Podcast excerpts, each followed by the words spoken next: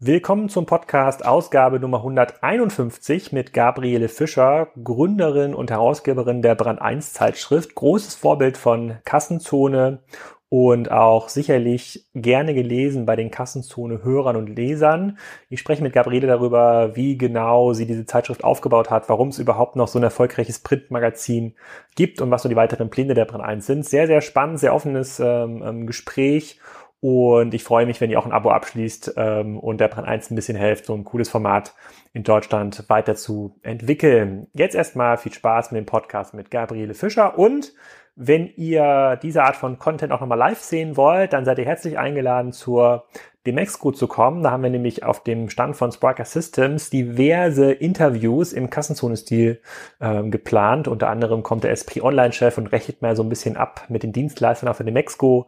Ähm, spannende Geschichte. Jetzt erstmal viel Spaß mit Gabriele.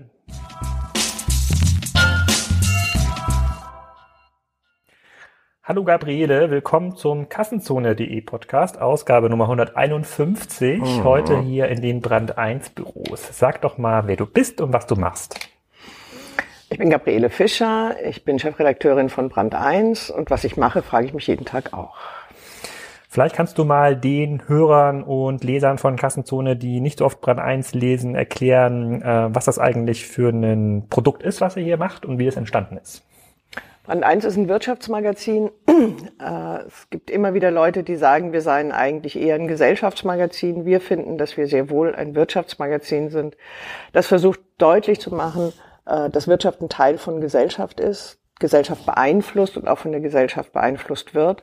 Und das versucht zu erklären, äh, wie sich Wirtschaft in den vergangenen 20 Jahren verändert hat, was wir alle spüren, es unaufhörlich tut. Und wie ist das entstanden? Wie lange gibt es euch schon?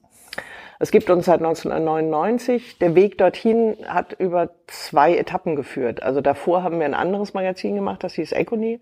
Und das war nur für, oder nicht nur, aber es war damals gedacht für die neue Wirtschaft, für die ganzen Startups, die in den Ende der 90er Jahre äh, auf der Bildfläche erschienen sind. Und äh, das war eine Tochtergesellschaft vom Spiegel, der hat sie nach zwei Ausgaben eingestellt. Wir haben dann alleine weitergemacht, waren pleite, haben den, äh, das Magazin verkauft an einen mittelständischen Verlag, der uns nicht wirklich verstanden hat. Und von dem haben wir uns dann äh, im Unfrieden nach, äh, glaube in einem knappen halben Jahr getrennt und haben dann Brand 1 gegründet. Brand 1 hatte von Anfang an die Idee, dass wir nicht mehr in neue und alte Wirtschaft teilen, sondern dass es nur eine Wirtschaft gibt und dass diese Wirtschaft in einem Transformationsprozess von der Industrie zur Wissensgesellschaft ist, der alles umrühren wird und alles verändern wird. Und äh, das machen wir jetzt seit fast 20 Jahren. Und, und äh, diese Trennung alte und neue Wirtschaft, wer macht das? Also welche Magazine trennen so? Das war in den 90er Jahren äh, oder Ende der 90er Jahre sehr deutlich. Es gab damals, also es gab einen neuen Markt. Es gab äh, hm. die Trennung in neue Wirtschaft, die äh, sich mit Software, äh, Biotech und all diesen ganzen Sachen, die heute normal sind, beschäftigen. Und es gab damals äh, eine sehr starke alte Wirtschaft, die behauptet hat, äh, dass diese neue Wirtschaft sowieso nicht weit kommt und dass das Internet nicht lange da ist und dass äh, ne, Software, also die Tatsache, dass Software mehr Geld verdienen soll als Hardware, überhaupt nicht verstanden haben. Okay, gut, diese Sicht gibt's ja heute teilweise auch noch, so. äh, aber sie ist deutlich weniger, weniger, ist weniger geworden. geworden ja. Ähm, ich, ich, Kann man so sagen. Vielleicht kannst du noch ein bisschen was dazu erzählen, wie, äh, wie eure Marktfindung ausgesehen hat. Also war das eine Zeit, wo ganz, ganz viele Journalisten neue Zeitschriften gegründet haben und versucht haben, da ähm, dem Markt so ein bisschen Stempel aufzudrücken und, und zu hoffen, dass es genug Leser gibt? Oder habt ihr so eine Zielgruppenanalyse gemacht und gesagt, eigentlich gibt es ganz viele Leute, die sich genau diese Art von Geschichten irgendwie wünschen, weil die werden auch am meisten gelesen in anderen Zeitschriften, also machen wir Magazin irgendwie äh, da drum herum. Wie ist das eigentlich entstanden? Nein, so professionell sind wir da nicht rangegangen. Der Spiegel hat äh, auch verspätet eine Marktforschung gemacht und hat festgestellt, dass es eine Million Menschen gibt, die zwar in der Wirtschaft sind, aber keines der klassischen Wirtschaftsmagazine lesen und haben das schon mal als Zielgruppe definiert. Das war aber mehr oder weniger hinten drauf gesetzt. Wir haben von Anfang an gesagt, es gibt da etwas, was passiert und was äh, sehr massiv ist und äh, wir machen ein Magazin, das auch Leute gerne lesen, die keinen MBA haben und keine Wirtschaftswissenschaften studiert haben, das ein bisschen anders aussieht, das einen anderen Ton hat. Und das Les Magazin wird seine Leser finden. Beim Spiegel hatten wir dazu nicht so rasend lange Zeit. Heute wissen wir, dass es schon ganz schön viele Leser gefunden hatte. Äh, bei Brand 1 sind wir eigentlich damit, äh, haben wir damit weitergemacht, weil äh, wir dann nach anderthalb Jahren oder einem Jahr mit Econi schon gelernt hatten, dass es tatsächlich so ist. Dieses Magazin sucht sich seine Leser. Wir haben keine Marktforschung gemacht, wir hatten auch gar keine Zeit dazu, Brand 1 in vier Wochen gegründet, da war für große Marktforschung äh, keine Zeit. Wir haben anschließend mal die Pläne, die der Spiegel damals gemacht hat, wie die Zielgruppe aussehen darf, was ja Medienmenschen so gerne tun, äh, auf das gelegt, was wir haben und was die AMA oder sonstige Marktforschungstools ausweisen und haben festgestellt, äh, wir sind sehr nahe daran gekommen. Wir haben nur in einem Punkt diesen Plan, der kein Plan war, sondern irgendwie eine Glaskugel verlassen wir haben mehr Akademiker oder mehr Menschen mit Abitur und Studium unter unseren Lesern, als damals äh, gesagt worden oder prophezeit worden ist. Ja, aber stimmt, es ist eine relativ breite Zielgruppe. Also ich merke das mal bei mir zu Hause. Ich, äh, ich habe ja, bin ja bei euch im Abo und äh, mhm. wenn ich die Zeitschriften durchgelesen habe, dann äh, ähm, meine Mutter besucht uns relativ häufig, dann hofft sie, dass ich wieder durch bin mit ein paar Zeitschriften und Mitgliedern wieder mit. Die hat jetzt keinen akademischen Hintergrund, findet aber trotzdem die Geschichten total Das ist die, das Ziel. Spannend. Genau. Und ich bin ja auch genau so daran gekommen. Ich habe, glaube ich, 2003 oder 2004 so die ersten Brand 1 Hefte in der Hand gehabt und ich glaube, die in der Bahn irgendwo gelesen oder in der Jugendherberge, ich bin mir nicht mehr ganz sicher. Und ähm, dann fand ich es mega spannend, was da irgendwie drin stand und habe dann auf das Cover geguckt und habe dann rausgefunden, die sind schon zwei oder drei Jahre alt. Mhm. Und ich, das Magazin muss ich auf jeden Fall abonnieren, wenn Dinge, die schon zwei oder drei Jahre alt sind, mich heute noch interessieren oder ansprechen. Das ist irgendwie ganz, ganz interessant. Das ist ja tatsächlich, ist ja so eine, er schreibt ja Wirtschaftsgeschichten um Menschen mhm, drumherum. Genau. So. Und das hat sich Und so ein bisschen, mhm. bisschen weiter, äh, da, da, haben sich noch weitere Formate irgendwie dazu äh, entwickelt, mhm. darüber sprechen wir gleich nochmal. Kannst du noch mal ein bisschen was erzählen zu ähm, sozusagen zu den Fakten bei der Brand 1? Also welche Auflagen sprechen wir hier ähm, ähm, eigentlich, wie viele Leute ähm, ähm, arbeiten, arbeiten hier oder wie, wie viele freie Autoren gibt es eigentlich, die an solchen Heften mitwirken? Also wir sind ein sehr kleines Team. Wir haben als kleines Team angefangen und sind das bis heute. In der äh, Stammredaktion arbeiten äh, fünf bis sechs. Das kann man nur so sagen, weil wir sehr unterschiedliche Arbeitszeitmodelle haben. Ähm, wir haben Dazu kommen noch alles, also äh, Layout, Dokumentation, Organisation, CVD. Insgesamt sind wir elf bis zwölf Leute in der Redaktion. Äh, der Gesamtverlag hat äh, knapp 25 Leute, weil zum Gesamtverlag gehören auch noch der Verlag, der Anzeigen und Vertrieb organisiert und äh, Brand 1 Wissen, die eigene Magazine machen, Brand 1 Thema und äh, andere Formate, aber auch Corporate Publishing. Von daher sind wir ein sehr, sehr kleiner Laden. Die Auflage ist so zwischen 90 und 100 meandert hin und her. Wir haben ein äh, relativ fest verkauft, ja. ja. Wir äh, haben einen relativ äh, festen Abo-Block und äh, schwanken in den Einzelverkäufen äh, sehr zwischen, was weiß ich, 25 und 45. Äh, die Einzelverkäufe äh, sind abhängig von äh, Titeln, von diesem, von jenem. Wir wollen immer so gerne, dass es irgendeine Regel gäbe, die uns das sagt. Aber die Regel ist schwer zu finden. Wir wissen nur, dass zum Beispiel ein Schwerpunkt wie Nichtstun äh, einer der bestverkauften Titel überhaupt war, genauso wie Scheißjob.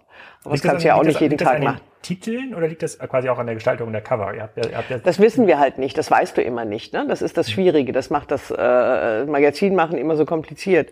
Und es hat ja tausende von Versuchen in der Branche gegeben, das irgendwann auszufiltern. Es gibt Copytests, es gibt äh, Beobachtungen von Lesern, was sie angucken und, und, und. Und der Versuch ist immer, das in ein festes Regelpaket zu packen. Aber so sind wir nicht. Wir machen das Heft, das wir jetzt gerade das Wichtigste finden. Aber es scheinen ja emotional ansprechende Titel zu sein, die da, äh, es scheint so die, zu sein. die da reißen. Also. Ja. Einfach nur doof könnte da ein Titel sein, der auch gut funktioniert. So genau. so, so einer Reihe. Wolf Lotter wäre begeistert, ja.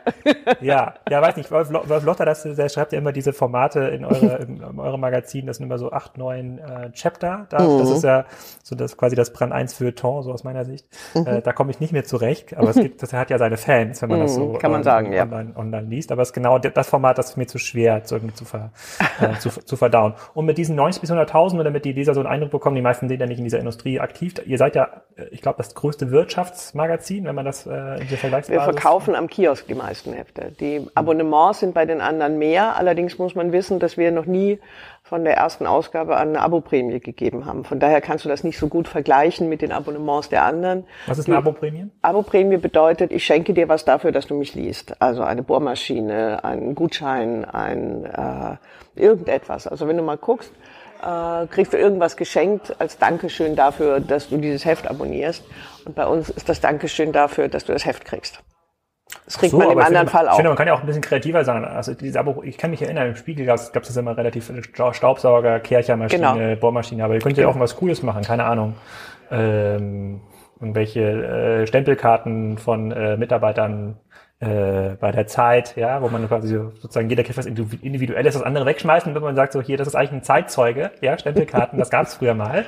Kriegst du so einen Aber wenn du so ein kleiner Laden bist wie wir, dann muss man ehrlich sagen, tust du die Kapazität da rein, die Spiegel, äh, die Zeitleute, um ihre Stempelkarten zu klauen. Ja, weiß nicht, das kann man bestimmt auch bei eBay kaufen, solche Stempelkarten. Ja, ja, Aber irgendwas Interessantes kann man da schon machen. Ja. Also offensichtlich funktioniert das, funktioniert das ja auch. Also ihr seid eine relativ große, also ihr seid also in eurer Zielgruppe, wenn man den, die Vergleichsbasis Wirtschaftsmagazine wählt, seid ihr sozusagen das Schwergewicht oder eines der großen, äh, der großen. Ja, wir sind, gehören zu den großen.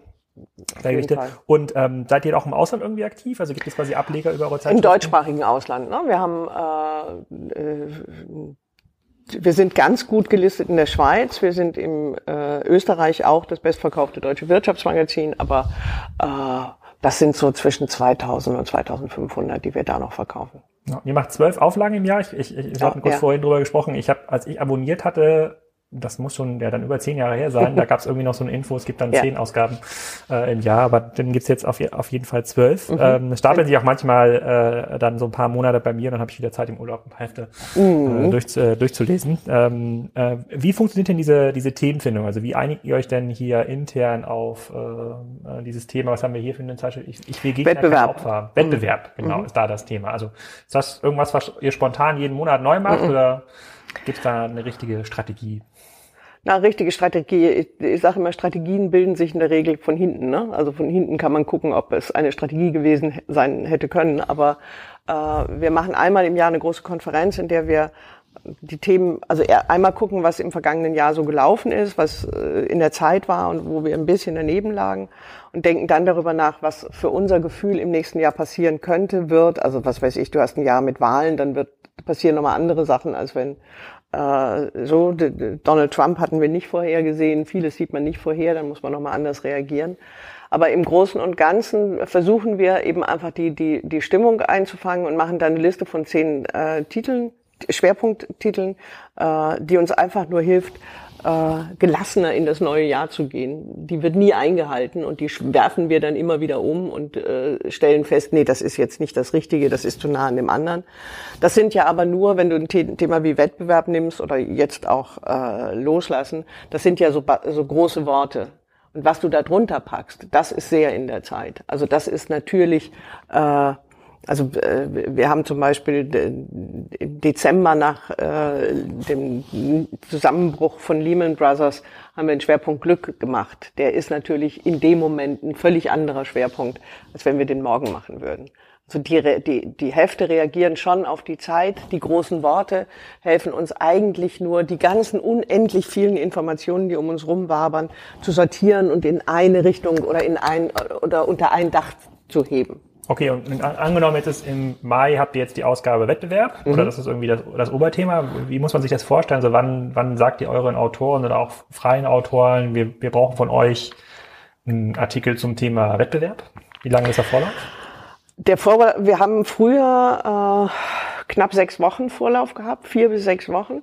Und äh, wir haben jetzt äh, auf Initiative der Kollegen äh, angefangen, das vorzuziehen, dass wir im Grunde genommen schon drei Monate vorher über den Schwerpunkt in drei Monaten das erste Mal reden. Das sind drei, also wir treffen uns einmal im Monat zu einer großen Konferenz, zu der auch freie Kollegen dazukommen und äh, in denen wir äh, die Themen sozusagen immer enger machen. Im ersten, in der ersten Diskussion ist, wollen, ist das überhaupt ein Thema? Kann man damit was machen? Was fällt uns ein? Und wenn wir dann das Gefühl haben, da sind uns schon in der ersten Runde so viele starke Geschichten eingefallen, dass ich das tragen kann, dann machen wir damit weiter.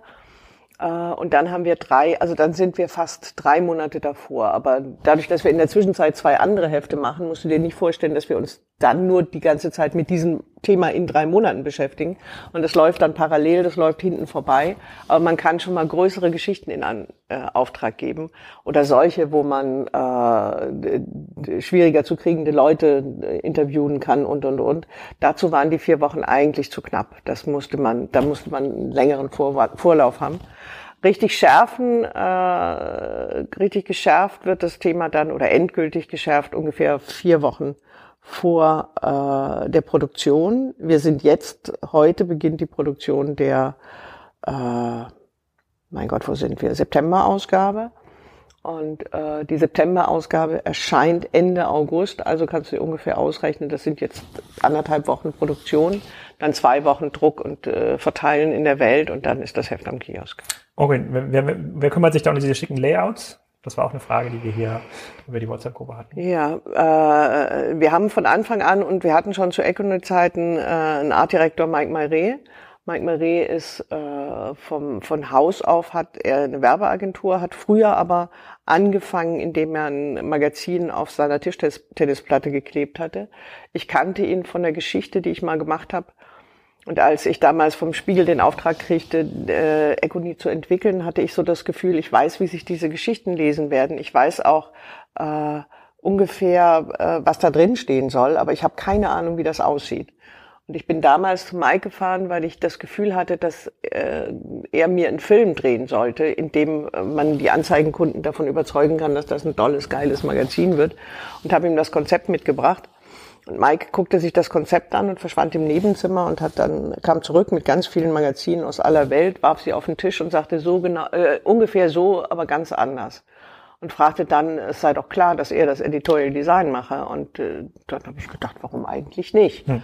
Und so habe ich meinen Artdirektor gefunden, der beim Spiegel erstmal so eine Mischung aus eine Werbeagentur und ach, der ist aber schon auch cool äh, hervorgerufen hat. Und äh, der ist uns geblieben, was einen ganz großen Vorteil hat. Dadurch, dass Mike nicht nur für uns arbeitet, kriegt er einfach ganz viele Anregungen von anderen äh, aus der ganzen Welt, von Kunden, von äh, von Entwicklung, macht mittlerweile ja eine Menge mehr Magazine, nicht nur unseres. Und äh, damit hast du nicht, dass das in einem, äh, also Artdirektoren sind, wenn sie nur für ein Magazin arbeiten, laufen eben Gefahr, dass sie in ihrem Pod bleiben. Dadurch machen wir den Pod immer wieder auf. Und, und wie wird man Autor bei euch?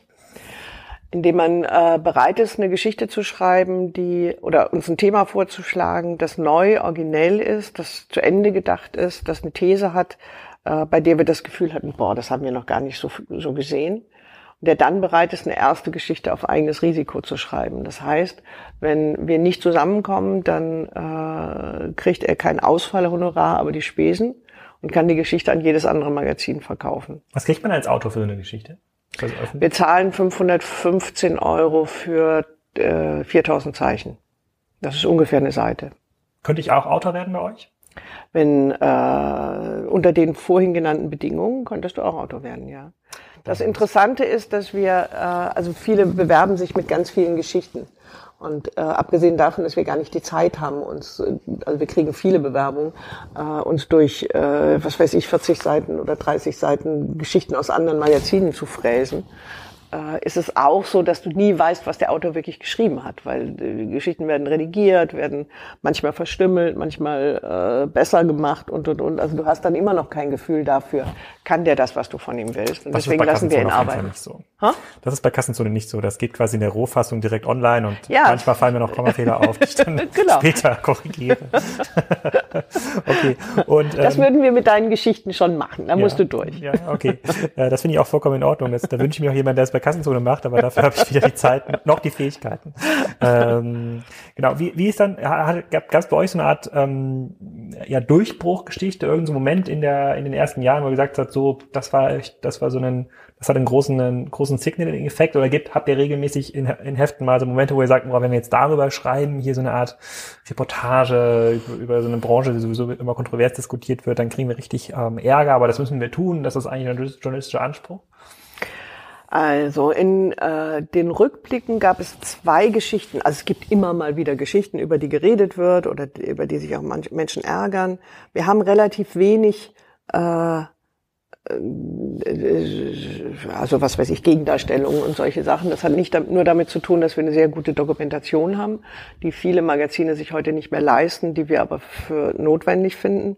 Und es hat auch damit zu tun, dass wir ja nicht diejenigen sind, die äh, unaufhörlich in äh, investigativen Geschichten rumrühren, sondern unser Anspruch ist ja der, Wirtschaft verständlich zu machen und dafür äh, nicht nur Probleme zu schildern, sondern immer auch Wege aus diesen Problemen raus. Also wir schreiben viel über Unternehmen, die pleite gegangen sind, aber eben unter dieser Maßgabe, das ist ein normaler Teil von wirtschaftlichen Tun. Also du kannst anfangen und dann kann es schief gehen und dann geht's halt weiter. Das ist ja nicht das Ende.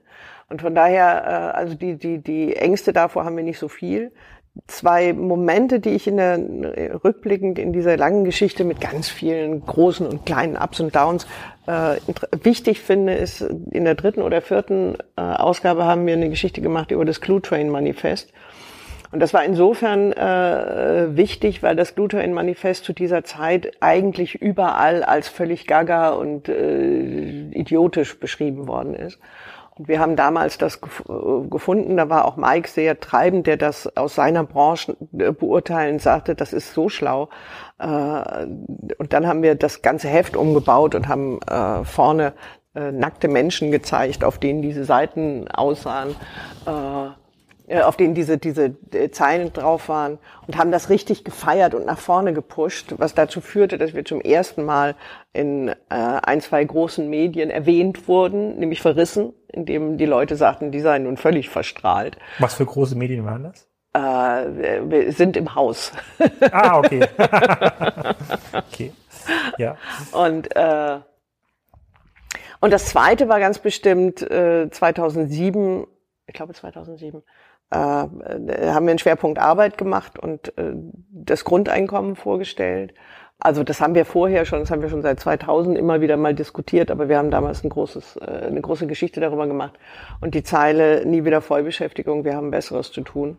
Das war erstens eine gute Zeile, das hat zweitens tatsächlich dieses Thema äh, nochmal in eine andere Dimension geschoben und äh, gehört sicherlich zu denen, ja, aber wie gesagt, mit einem scheiß Job und äh, Kauf du Arsch oder äh, Stimmt. Oder nicht die Zeitschriften über Handel, die fand ich sowieso am besten bisher. Aber das ist ja auch so meine, meine, meine ist deine meine, Welt, ja. Ist meine, ist meine Welt, genau. Ja. Aber ich finde, ich, ich, ich kann da schon ein Pattern erkennen. Also scheint mir, genau. Wenn ihr jetzt quasi noch äh, äh, wie im Stern vielleicht äh, sozusagen noch irgendeine nackte Person auf das Cover äh, äh druckt unter dem dann Vorwand verkaufen wir 50 bessere Rücken, dann ja. glaube ich, kriegt man das am, am Kiosk auf jeden Fall abverkauft. Vielleicht braucht ihr einfach so einen für die Zeitschriften, die zu akademisch sind, braucht ihr so ein Ersatzcover, was man ja. mal so drüber heftet. Ja, dann so was, kaufen sie ja. Leute ja dann, kaufen es Leute dann auch. Okay, dann kommen wir mal so ein bisschen zu eurem, ähm, eurem Modell. Eine Frage aus der Gruppe war auch, war auch, kann man mit Print eigentlich noch Geld verdienen? Vielleicht kannst du noch ein bisschen was dazu erzählen. Wie ist, ist Print eigentlich noch euer primärer Kanal und welche Kanäle bedient ihr eigentlich noch? Ihr habt ja auch eine Webseite, unter der ältere Artikel. Ich glaube, damals war das mal immer nach einem vier Wochen waren alle live. Heute ist das, mhm. glaube ich, nicht mehr der. Doch, doch. Ist immer also, noch der Standard? Es, es, äh, es, wir ziehen das. Wir, okay. machen immer zwei Geschichten pro Woche, glaube ich, und äh, okay. dann zieht sich das so durch. Wir machen ja so viele Geschichten. Genau, aber wo kommt eigentlich sozusagen, also wo kommt eigentlich das, wo wird ja eigentlich das Geld verdienen? Also ist das eigentlich bei dem Abonnenten? Ist das ein klassisches Anzeigengeschäft? Kann man macht man irgendwie, gibt es irgendwelche Advertorials, die man als Anzeigenkunde online äh, kaufen kann? Wir haben von Anfang an äh, äh, zwei Sachen gesagt. Wir machen Corporate Publishing, aber wir machen ein Corporate Publishing, das äh, tatsächlich äh, insofern kundenunabhängig ist, ähm, als wir mit den, äh, oder nicht wir, sondern meine äh, Kollegin, mit den Kunden zusammen Themen erarbeitet und äh, Konzepte erarbeitet, die Susanne. ein fertiges Magazin liefern. Also der erste Kunde, den wir hatten, war zum Beispiel McKinsey. Und da ging es darum, äh, unterschiedliche, äh, also unterschiedliche große Themen von McKinsey so aufzuarbeiten, dass man die verstehen kann, aber ohne dass McKinsey unaufhörlich da drin ist, dürften die ja gar nicht, weil die dürfen ja gar nicht über ihre Kunden reden. Äh, das ist ein Erzählstrang. Ansonsten machen wir keine Form von Advertorials, keine Form von Native Advertising, keine Form von. Äh, wir finden, dass ein Wirtschaftsmagazin oder das Wichtigste, was wir haben, ist unsere Glaubwürdigkeit und unsere Unabhängigkeit als Wirtschaftsmagazin. Äh, und das zu schützen ist uns sehr wichtig. Wir haben vor, vor fünf, sieben, acht, neun, zwölf Jahren diskutiert, wie gehen wir mit der äh, Digitalisierung um und mit den ganzen neuen Möglichkeiten, die es da gibt. Und wir haben uns von Anfang an eigentlich so verhalten, dass wir gesagt haben, wir betrachten das als Ergänzung und als eine Möglichkeit, äh, dolle neue Sachen zu machen. Wir haben von der ersten Ausgabe an alle Ausgaben äh, online gestellt. Wir haben das die ersten, ich glaube, sieben oder acht Jahre äh, sogar von der ersten, also vom Erscheinungstag an gemacht, bis sich dann lustigerweise Leser beschwert haben und gesagt haben, wofür soll ich bezahlen, wenn ihr das sofort äh, online stellt. Dann haben wir angefangen, äh, dass äh, nach einer kurzen Phase, in der wir Paid Content versucht haben und uns damit sowas von auf den Bauch gelegt, dass wir äh, das nach drei Monaten wieder eingestellt hatten. Wir hatten äh, damals versucht, so ein Paid Content Modell zu machen. Das bedeutet, du konntest die Artikel abonnieren äh, oder ein Online-Abo abschließen, das sehr günstig war. Aber äh, wenn du schon Abonnent warst, kamst du natürlich kostenlos auf die Seite. Das hat uns am Ende die äh, Abonnenten verärgert, weil die Systeme damals noch deutlich komplizierter waren und das Einloggen auch noch schwieriger, als es heute ist. Also wollten die sich nicht einloggen. Äh, die, wir hatten, glaube ich, zwölf Online-Abos verkauft, mit dem unsere Kasse jetzt auch nicht so richtig nach vorne kam. Und wir waren bei Google nicht mehr auffindbar. Daraufhin hatten wir das Gefühl, das war keine gute Idee und haben das nach drei Monaten wieder äh, eingestellt. Und seitdem ähm, stellen wir die Artikel so nach vier Wochen, also wir fangen an schon in der ersten Woche mit ein, zwei Artikeln und stellen dann immer ein, zwei Artikel pro Woche frei. Das Archiv ist immer noch ein Volltextarchiv, das nun mittlerweile doch 202, äh, die Inhalte von 202 Ausgaben fasst. Wir haben, wir waren äh, unter den ersten Magazinen, die eine App angeboten haben, als das damals äh, auf, den, äh, auf die Welt kam, hatte sich vorher bei uns äh, Apple gemeldet und wir waren völlig in Aufregung. Apple, Apple, Apple, aber es war äh, leider Gottes nicht, wie wir es uns vorgestellt hatten, sondern die versuchten nur verzweifelt irgendwelche Magazine, die bereit waren, Geld dafür auszugeben, dass sie zu den ersten gehörten. Und äh, wir waren dann da dabei und haben eine, eine der ersten Apps gemacht. Wir haben äh, machen online auch ein paar Sachen, also was weiß ich, so Karten, auf denen du sehen kannst, wo die meisten Arbeitslosen sind und wo dieses ist. Das macht ein Kollege von uns. Äh, aber wir haben über diese ganze ist das Zeit. Huh? Ist das dann ein weiterer kostenpflichtiger Kanal? Also solche, nee. solche Informationen, die nicht im Heft erscheinen, aber dann nur online? Nee, ist nicht kostenpflichtig. Wir haben bisher äh, da wollte ich gerade hin. Wir haben äh, für uns irgendwann auf diesem Weg festgestellt, wir verdienen unser Geld mit Print. Das kann in fünf Jahren anders sein. Im Moment ist das so. Und wir betrachten die digitalen Kanäle als ein, äh, eine Dienstleistung für Print. Wir wollten ursprünglich die App kostenlos zum Heft dazugeben, so dass wenn du das Heft hast, aber du bist unterwegs und möchtest die Geschichte zu Ende lesen oder äh, so. Also dass es eine Art von von äh, von Service für den Leser ist, genauso wie du kannst Brand 1 auch hören. Das ist für Abonnenten auch kostenlos.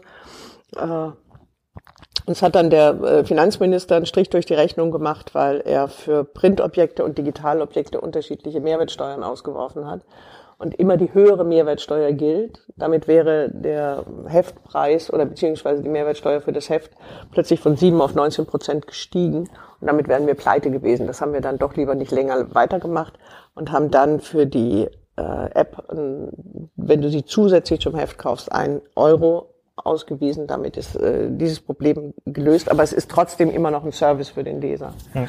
Äh, kostenpflichtige Kanäle denken wir immer wieder drüber nach. Es ist äh, ein bisschen, also für einen kleinen Verlag ist es tatsächlich so ein bisschen, äh, wenn wir zu, also wir machen Dossiers. Du kannst auf unserer Website auch Dossiers zu äh, Themen finden und das ist eine ganz gute Zusammenschau zu Themen wie Grundeinkommen, äh, zu einzelnen Branchen, zu Ländern und, und, und. Das ist eine Artikelsammlung aus Artikelsammlungen, genau. Die kosten und, Geld?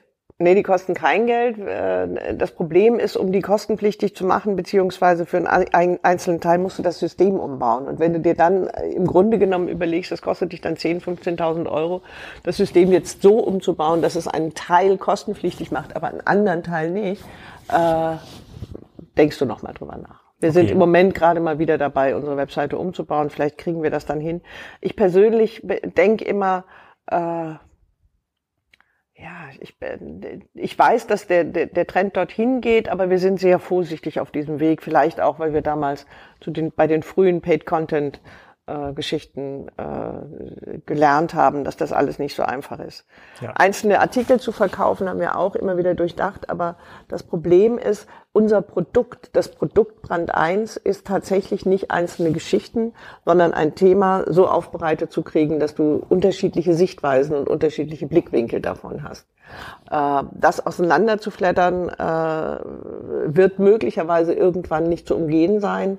Im Moment ist es das noch. Ich glaube, ihr seid ja auch eines der letzten Magazine, die sich leisten, nicht schwarz-weiß zu malen, also quasi nicht dem Leser eine Meinung ja. zu oktroyieren, sondern von außen zu beobachten und die Leser selber genau. quasi eine Meinung bilden zu lassen. Das ist, ist, man ja, ist ja ganz, ganz selten geworden, leider. Ja, ähm, okay, wenn du online betrachtest als eine Verlängerung für Print oder als, eigentlich ist dann online dann auch Reichweitenbildung, um dann genau. idealerweise mehr Abos zu verkaufen, dann, ähm, was habt ihr dann ähm, äh, was habt ihr noch so gemacht? Also gibt es eine Brand 1 Community, wo die Leute sich in so einem geschlossenen Forum austauschen können? Ich, ich habe euch mal kennengelernt ja über dieses Thema Kleinanzeigen, Marktplatz, mhm. den hattet ihr mhm. online ja auch mal, ja, äh, genau. den ihr auch online auch mal gemacht. Kannst du auch mal was erzählen, was die ähm, Idee war? Ähm, man könnte ja auch über so bestimmte Foren, also bestimmte Blogformate nachdenken, weil ihr ja ähm, solche Themen habt in eurem Magazin wie diese Bilanzanalyse mhm. oder auch andere Sachen, die sich ja total gut eignen würden als so, eine, so ein Mini-Kolumnenformat. Das muss ja gar nicht auf der Webseite sein, würde man wahrscheinlich heute auch gar nicht mehr auf der Webseite machen, sondern dort machen, wo die Leser sind, mhm. wahrscheinlich bei Facebook, vielleicht ein bisschen bei Instagram, vielleicht in anderen, ähm, in anderen Kanälen, ähm, vielleicht einen eigenen Brand 1 Slack-Kanal, würde ich mir überlegen, ob es nicht sowas sinnvoll sein, mhm. äh, ähm, sein könnte, um direkt mit den Autoren zu diskutieren. Ich glaube, das könnte eine ganze Menge Traffic bringen. Mhm. Ähm, aber was, wie, wie, wie kreativ seid ihr da oder wie experimentierfreudig und fähig seid ihr? Wenn du sagst, 10, 15.000 Euro Investition in eine Webseite, das ist eigentlich schon relativ viel Geld für euch als Verlag. Gut gemessen an dieser Erfahrung, dass ihr beim letzten Mal zwölf Online-Abos abgeschlossen habt, würde ich diese Argumentation noch mitgehen. genau. aber aber wie, wie seid ihr da aufgestellt? Also was macht ihr da? Ach, wir machen viel und wenig. Äh, wir haben eine ganz wachsen, immer noch wachsende äh, Community bei äh, Facebook und bei, äh, bei Instagram auch und äh, Twitter und äh, Xing sogar die äh, da und das äh, läuft auch, da stellen wir Artikel rein und die Leute sagen was dazu und verbandeln sich oder verbandeln sich nicht. Wir haben mal einen Versuch gestartet, äh, nochmal eine andere Form von äh, Zusammenschluss zu machen, haben dann gelernt, wir machen viel, äh, lernen viel und äh, stellen dann eben zum Beispiel fest, um das richtig am Laufen zu halten, müsste man entweder mehr tun oder weniger. Also die Erfahrung mit unserer internen Community, die sich mittlerweile wieder aufgelöst hat, äh, war eben einfach die, dass wir am Anfang rausfinden wollten, was deren Interesse sind und dann festgestellt haben, die wollen nicht zusätzlich beballert werden, weil sie werden alle zusätzlich beballert. Deswegen machen wir auch keinen Blog-Kanal, weil wir das Gefühl haben, unser Job ist eigentlich der, Nachrichten und Informationen zu kanalisieren und so aufzubereiten, dass es Spaß macht, die aufzubringen, aber nicht dich zuzuschwallen. Das ist eigentlich nicht äh, das Modell von, von Brand 1.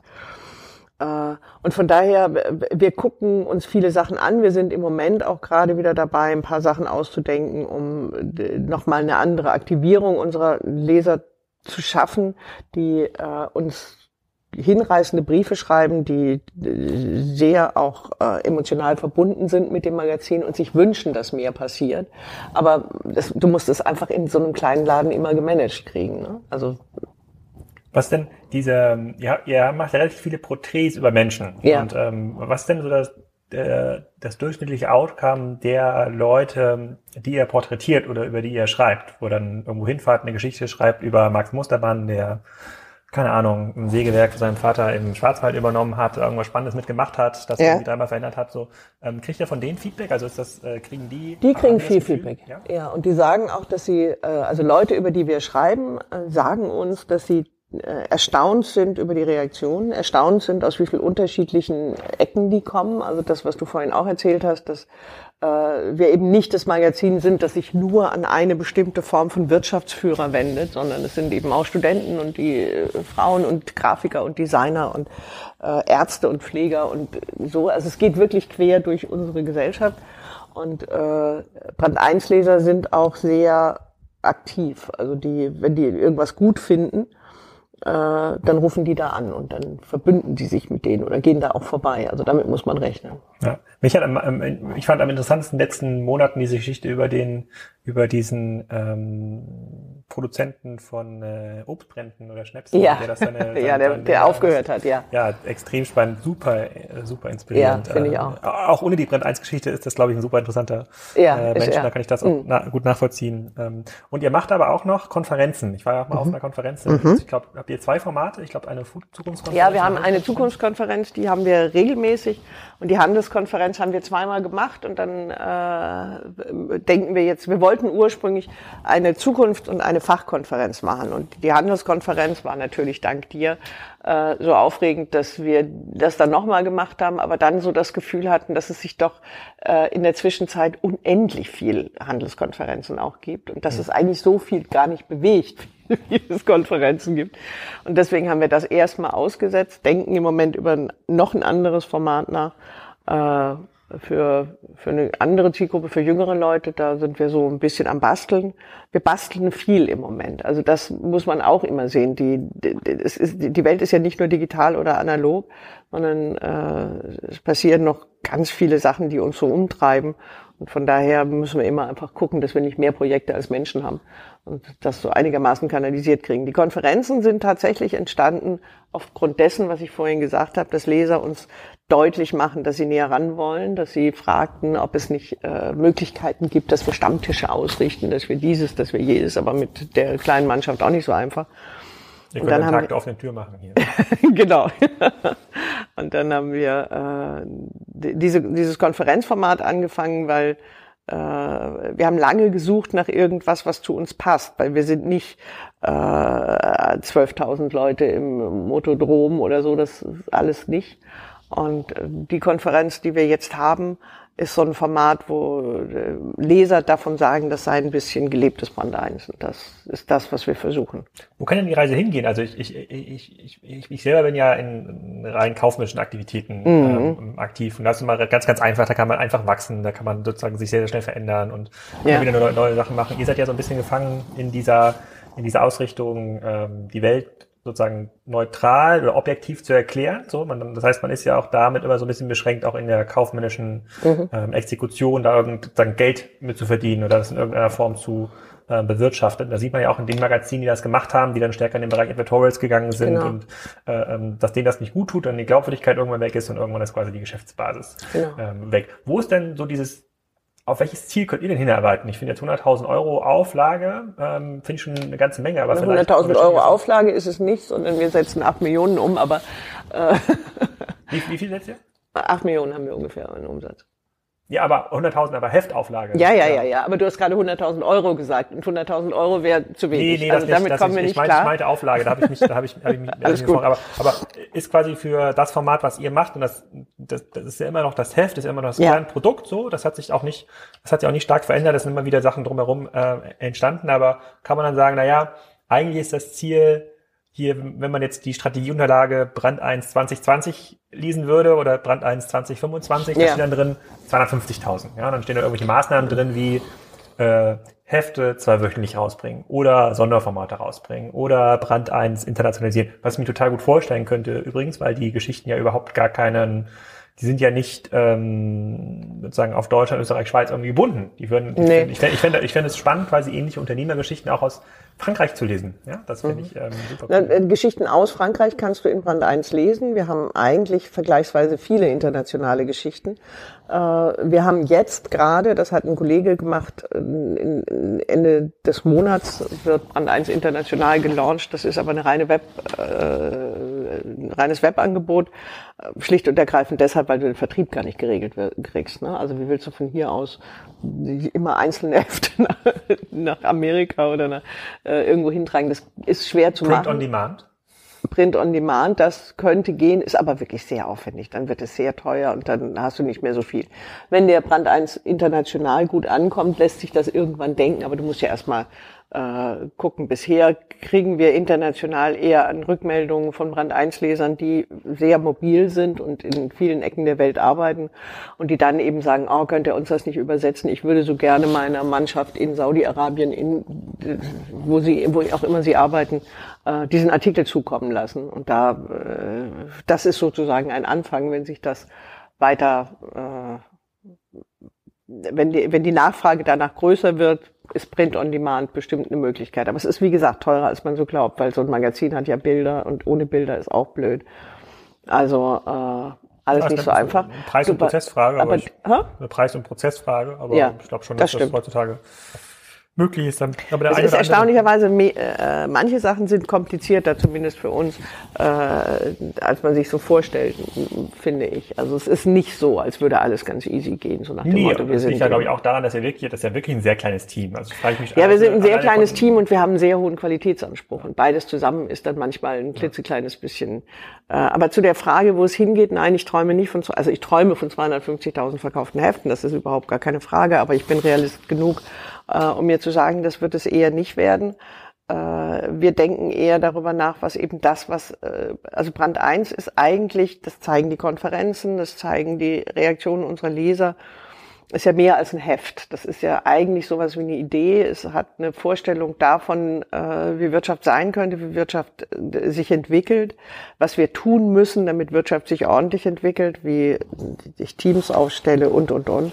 Und wir denken eher in Richtung, was können wir äh, neben dem Heft noch an Angeboten machen, äh, mit dem wir dieses Bedürfnis der Leser stillen. Das ist eigentlich eher die Richtung. Wir denken auch immer neue Formate nach, aber nur neue Formate in Ableitung von dem, was wir da haben. Also wir wollen jetzt kein Frauenmagazin machen oder so. Ja. Gut, es könnte ein, ein Frauenthema geben, vielleicht als Schwerpunkt, als Schwerpunktthema. Nee, aber das, das verstehe ich schon, dass ja. ihr quasi eine ganzheitliche Marke seid, genauso wie ein Latoria auch sagt, es ist mehr als ein Biohändler. Ja, das ist auch genau. quasi ein, ein, Lebensbild oder eine Lebensphilosophie, genau. äh, um dort aktiv zu sein. Ähm, da will ich nochmal vielleicht äh, im letzten Teil nochmal kurz zurückkommen auf, äh, auf das Thema ähm, Geschäftsmittel und, und Erlös, Erlösströme. Mhm. Ähm, jetzt habt ihr in dem ersten Versuch mit dem Thema Payment, also Online-Payment, nicht so gute Erfahrungen gemacht. Jetzt mache ich immer die Erfahrung, dass wenn ich gerade ein aktuelles Magazin lese, das passiert immer seltener, weil ich immer, das stapelt mhm. sich bei mir und ich lese immer von hinten nach vorne, ähm, dann will ich das auch gerne verlinken in so einem Kassenzone-Artikel, dann sehe ich aber, oh, das ist noch gar nicht online, dann muss ich immer Frank anschreiben und sagen, wann stellt ihr das denn online? ja. Äh, sondern, aber eigentlich wäre es ja viel cooler, wenn, dann, wenn, wenn, wenn dieser, wenn diese, ähm, wenn diese Artikel eigentlich schon einen Link hätten und die Leute können sich das dann freischalten für 99 Cent für, äh, für, für, Pay, für PayPal. Und auch grundsätzlich kann man darüber sich Gedanken machen, ob man ähm, die Histo historischen Content nicht tatsächlich ähm, zahl, äh, zahlungspflichtig macht. Und ich würde es auch gar nicht mischen mit den Leuten, die das, die das Magazin abonniert haben. Das sind für mich eigentlich zwei komplett andere Use Cases, weil es ja auch einen komplett anderen technischen ähm, äh, sozusagen Hintergrundaufwand erfordert. Also ich hätte, würde das gar nicht erwarten als Abonnent, dass ich alles kostenlos online, okay. äh, kostenlos online, ähm, online finde. Ähm, aber ist das dann einfacher geworden? Also gibt's halt Das ist einfacher geworden. Wir sind, wie gesagt, wir haben heute Morgen darüber diskutiert, dass wir äh, von Typo 3 weg wollen, weil das mit damit eben sehr schwierig ist zu trennen zwischen äh, das kannst äh, das ist kostenpflichtig und das ist frei. Und äh, die äh, wir wissen das alle. Wir sind in Zeiten, in denen du eigentlich alles, was ich heute sage, kann sich in zwei Tagen schon wieder äh, ad absurdum geführt haben. Wir haben auf diesem Weg äh, ganz viel gelernt, ganz viel revidiert, ganz viel wieder eingestampft. Das ist so eine Zeit, in der man ganz viel vor, vorläuft und dann stellt man fest, puh, das haben wir uns anders vorgestellt, dann geht man wieder nach rechts.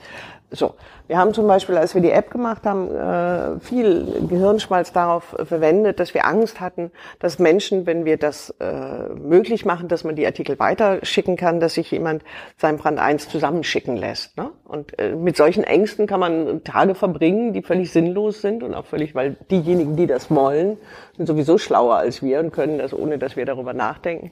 Und haben dann ungefähr ein halbes oder dreiviertel Jahr gebraucht. Und heute ist es so, dass du von der App jeden Artikel weiter verschicken kannst. Und äh, erstaunlicherweise entstehen nicht nebendran jetzt irgendwie neue Hefte. Und deswegen kann das gut sein, dass wenn wir dieses andere System dann tatsächlich jetzt kriegen, äh, dass wir darüber nachdenken, ob man das machen kann. Äh, an diesem Grundproblem oder an diesem Grundgedanken, von dem ich vorhin geredet habe, dass das Problem eben ist, dass wir nicht den Einzelartikel eigentlich als Angebot haben, sondern die Idee einer äh, Auseinandersetzung mit einem Thema wie Wettbewerb, da muss man, müssen wir noch mal ein bisschen schlucken und drüber weggehen. Das, was du als Bedürfnis geschildert hast, kann ich gut verstehen.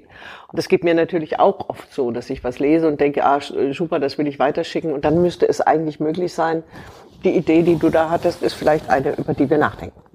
Okay, gibt es irgendwelche Themen, die es, die immer wieder andiskutiert werden, die es aber noch nie ins Heft geschafft haben, die dann sozusagen diesen Qualitätsdiskussionen nicht standgehalten haben? Ja, naja, manchmal sind äh, Themen, die uns jetzt im Moment gerade beschäftigen, fällt mir natürlich jetzt keins ein, aber die äh, uns im Moment gerade beschäftigen, wenn wir diskutieren, stellen wir fest, da haben wir zwei große Ideen dazu, aber kein, das füllt keinen Schwerpunkt. Im Grunde genommen muss äh, ein Schwerpunkt bei uns die Idee erfüllen, dass, oder die, die Voraussetzung erfüllen, dass wir eine These dazu haben, dass wir wissen, warum wir das machen. Also was weiß ich, äh, weil wir vorhin drüber geredet haben, bei so einem Thema wie Scheißjob ist das zwar eine lustige Zeile, aber die Idee dahinter war, dass wir äh, beschreiben wollten, dass Führungskraft irgendwann mal in der Geschichte ein attraktiver Job war, auf den man sich irgendwie gefreut hat, weil man noch eine zweite Pflanze ins Zimmer bekommen hat und vielleicht noch einen Fensterflügel. Dass das aber einfach vorbei ist. Heute ist es so, dass äh, wenn in Teams gearbeitet wird, dass du im Grunde genommen wechselnde Führungskräfte hast, dass du oder wechselnde Teamchefs hast und dass das alles an äh, der Teamchef damit auch leben muss, dass er gleichberechtigt ist mit allen, nur mehr Verantwortung hat und unterm Strich dann wahrscheinlich auch noch weniger Geld kriegt oder zumindest nicht so wahnsinnig viel mehr. Also kurzum, dieses hat alles seine oder hat nicht alles, aber es hat seine Attraktion verloren, weil wir in neuen äh, äh Arbeitszusammenhängen arbeiten, die aber auf der anderen Seite eigentlich ganz toll sind, wenn man sich darauf einlässt. Wenn man Karriere machen wollte, ist doof. Hm. Gibt es ähm, äh, hinsichtlich der Digitalisierung, will ich mir jetzt ja vorstellen, ähm, vor 20 Jahren, als ich angefangen habe, war es noch gar nicht so einfach, mit der Zielgruppe so eine 1 zu 1 Kontakte aufzubauen oder so in Echtzeit zu pflegen. Heute, wenn ich mir, wenn ich, wenn ich jetzt sehe, ihr habt eigentlich für das Jahr schon eure Themen durchgeplant oder so zumindest die ganz, ganz grob diese ähm, Eckpfeiler gesetzt. Und es gibt ja Themen, die kommen immer wieder. Ich glaube, dieses Handelsthema kommt zum Beispiel mhm. immer, ähm, immer wieder. Ähm, dann könnte man ja eure Zielgruppe, wenn die schon so aktiv ist, ja viel besser einbinden. Das mache ich ja bei Kassentun auch. Die Leute haben jetzt hier vorab äh, vor diesem Interview eine WhatsApp-Nachricht bekommen. Welche Fragen habt ihr an, an, ja. an, an Gabriele? Das könntet ihr ja super machen für eure Themen. Habt damit ein viel höheres ähm, Engagement. Also es, es könnte sein, dass euch Interviewpartner vorgeschlagen werden. Es könnte sein, dass es noch bestimmte Fragestellungen gibt, die, an die ihr noch gar nicht gedacht habt. Also dass die Zielgruppe so ein bisschen mitwirken kann an der, Heft, an der Heftgestaltung. Und damit hat man ja am Ende des Tages auch wieder ein höheres Involvement und mehr, äh, mehr verteilte Hefte. Ist sowas was, was man sich vorstellen kann in so einem, ähm, in so einem Umfeld, in dem ihr arbeitet? Oder sagt ihr, nee, das ist eigentlich, das ist eigentlich unser Produkt als, ja, wie so eine Art Künstler, das denken wir uns aus, das gestaltet, das, ähm, ähm, das Nein, wir sind ganz bestimmt keine Künstler, wir sind Handwerker, ordentliche Arbeiter. Das, was du gesagt hast, stimmt noch nicht ganz, weil wir haben eigentlich seit der ersten Ausgabe äh, einen sehr intimen Kontakt zu unseren Lesern. Wir sind ja dadurch, dass wir sozusagen aus, aus so einem Streit geboren sind, gab es schon damals ganz viele Leute, die, also als wir eingestellt worden sind, haben wir an einem Tag tausend Mails gekriegt äh, von Leuten, die sagten, sind die völlig verrückt geworden. Und das war sehr schön. Du hattest am, die erste Zeit hattest du nur Tränen, so ungefähr bis 16 Uhr. Wir waren auch in Tränen aufgelöst. Und ab 16 Uhr kam, hatten die Mails eigentlich den Unterton, aber das lasst ihr euch doch nicht bieten. Ihr macht doch jetzt weiter. Also das kann doch nicht sein, dass ihr jetzt einfach aufhört. Hm. Also es gab damals schon äh, diese, diese, diese Verbindung. Und äh, wir haben seit der ersten Ausgabe wirklich jeden Leserbrief beantwortet. Wir haben kriegen viel äh, nicht Leserbriefe, die uns sagen, wie toll wir sind, sondern Leserbriefe, die äh, uns Geschichten vorschlagen, die uns äh, sagen, äh, worüber sich ein Mittelständler aufregt, was äh, wie schwierig es ist, dass äh, die Konzerne ihre Zahlungsziele immer weiter nach hinten schieben, wie kompliziert es ist, im, wenn man irgendwo ähm, auf dem Land lebt, Leute zu finden und, und, und. Und, und inwiefern beeinflussen euch diese Vorschläge bei der inhaltlichen Gestaltung? Wir sind mittlerweile ungefähr bei 20 bis 25 Prozent unserer Themen sind eigentlich von Lesern. Aber das machen wir eben nicht in den sozialen Medien, sondern das sind Leserbriefe, in denen die eben uns auch Informationen äh, nochmal zukommen lassen. Äh, das ist aber tatsächlich von Anfang an und das hat sich über die sozialen Netze nicht verändert. Wir kriegen da eher Stimmungen mit. Also da kriegst du mit, was äh, besonders ankommt. Aber ich meine, da muss man auch äh, feststellen, äh, das sind zwei Welten. Ne? Also das, was in den, äh, was sich bei Facebook zum Beispiel besonders viele Klicks hervorruft, ist nicht unbedingt immer das, was das Heft verkauft. Okay, also diese beiden Aufrufe können wir also festhalten. Wenn sich ein ähm, Autor oder vermeintlicher Autor ähm, anbieten möchte, dann kann er dich direkt kontaktieren ja. und äh, wenn ähm, Hörer oder Leser Mit diesen beiden Bedingungen, über die ich vorhin sprach, ja. Ja, darüber müssen wir nachher nochmal reden, dass, äh, ob man es nur ausweichen kann. Und äh, die zweite, das zweite Thema wäre ähm, tatsächlich, wenn es Geschichten gibt oder wenn es Leute sagen, das ist eigentlich etwas, ähm, genau. was jetzt gar nicht klassisch in dieses Schwarz-Weiß-Denke fällt, sondern wo sich jemand ein bisschen Gedanken machen muss und das sozusagen genau. objektiv darstellt, ähm, äh, wo es nicht immer einen Gewinner und einen Verlierer geben muss in der Geschichte, ähm, dann können Sie sich auch an euch wenden, wenn Sie das bisher noch, da habe ich noch gar nicht drüber nachgedacht. Ähm, dann auch wenn Sie mal rausfinden, ich, ich war ja in diesem letzten Jahr in diesem einen Heft, mit dem ja. leider geschlossen, ja. äh, äh, ob es dazu Leserbriefe gab, das, äh, da muss ich mal schauen, ob das hier noch irgendwo archiviert worden ja. ist. Na, Leserbriefe haben wir, wie gesagt, nicht so oft zu den einzelnen Artikeln, weil die die, wenn die irgendwie finden, boah, der ist ein toller Typ oder sonst irgendwas, melden die sich direkt. Und äh, was wir aber wirklich viel haben, sind eben Leser, die uns erzählen, äh, was sie jetzt im Moment gerade umtreibt und was eine tolle Geschichte ist. Und äh, wir haben, also du hast vorhin gefragt, wie die Themen zustande kommen. Wenn wir so ein, eine Konferenz haben und ein Schwerpunktthema haben, dann haben wir hier intern uns, die wir darüber nachdenken, die Festfreien, die immer schon mit uns arbeiten, die auch darüber nachdenken. Und äh, dann gibt es eben auch, dass wir an bestimmte freie Autoren so einen Schwerpunkt äh, schicken oder an unsere Korrespondenten mit dem Hinweis darauf, was fällt euch zum Thema Wettbewerb in Südafrika ein oder sonst irgendwas. Und so sammelt sich das. Wir haben immer zu viele Themen und nie zu wenig, aber äh, gespeist wird das sehr wohl durch unsere Leser. Aber es gibt doch hinten in diesem Heft gibt es auch immer Leserbriefe zu den einzelnen mhm, Artikeln. Gibt und es. sind immer, keine Ahnung, so zehn Stück. Ist sehr schwierig, äh, muss ich dir ehrlich sagen. Also das ist eine Seite, die äh, ich betreue und ich versuche ständig den Kollegen zu erklären, dass äh, wir das eigentlich einstellen stellen, weil äh, die Diskussionen finden heute in den sozialen Netzwerken statt. Du hast eigentlich nur noch Leser, die sich über irgendwas beschweren. Oder aber äh, pauschale äh, Zuneigung und, und Liebe machen. Beides ist auf so einer Seite äh, schwierig. Wenn wir einen Fehler gemacht haben, korrigieren wir das natürlich. Das äh, ist überhaupt gar keine Frage. Aber äh, du hast eigentlich relativ wenig schriftliche Auseinandersetzung mit den Geschichten. Das findet mittlerweile fast alles in den sozialen Medien statt. Deswegen haben wir den, die Leserbriefseite schon mal geteilt und haben dann die Hälfte soziale Medien gemacht. Das haben wir jetzt vermischt. Aber eigentlich ist es auch albern, dass man soziale Medien vier Wochen später nachdruckt. Also von daher bin ich da so ein bisschen hin und her. Die Bilder finde ich eigentlich immer ja ganz schön. Könnt ihr einfach die Leser befragen, ob sie es gut finden, die Seite oder nicht. Ja. Ich bin der größte Fan von dieser Bilanzanalyse und von dem einfache Sprache. Ja, das äh, verstehe ich gut. Das ist sozusagen sehr einfach, sozusagen für mich aufbereitet, schön lustig. Äh, manchmal kann man schnell lesen. Äh, ja. Sehr cool. Ja, da bin ja. ich ganz bei dir. Sehr spannend. Also da glaube ich, hat die Brenn 1 noch bestimmt weitere 20 Jahre Geschichte ähm, äh, vor sich. Dann habt ihr nächstes Jahr 20-Jährigen, übernächstes dann? 99? 99, ja. ja übernächstes 20-Jährigen. Ich bin mal gespannt, was da sozusagen, wie das Jahr performt äh, ähm, dann bei euch. Und dann können die Kassenzone Leser und Hörer ja auch äh, weitere Business-Ideen einfach an euch Immer, pitchen. jederzeit. Wir Ideen sind wirklich, gibt, äh, ja. und äh, mhm. wenn man da gute, gute Vorschläge hat, können sie direkt auf dich zukommen. Ich bedanke mich für deine Zeit, die offenen Antworten und äh, den sehr spannenden 151. Kassenzone.de Podcast. Vielen Dank dir. Das war schon für diese Ausgabe. Podcast Nummer 151 ist hiermit abgeschlossen. Ich freue mich auf eure neuen Podcast-Vorschläge in der WhatsApp-Gruppe von Kassenzonen. Die findet ihr in der Kassenzone Sidebar oder als Link unter diesem Podcast und natürlich über euren Besuch auf der Demexco beim Spriker-Stand, wenn ihr da wissen wollt, was dort passiert. Den Link dazu findet ihr auch im Podcast. Viel Spaß!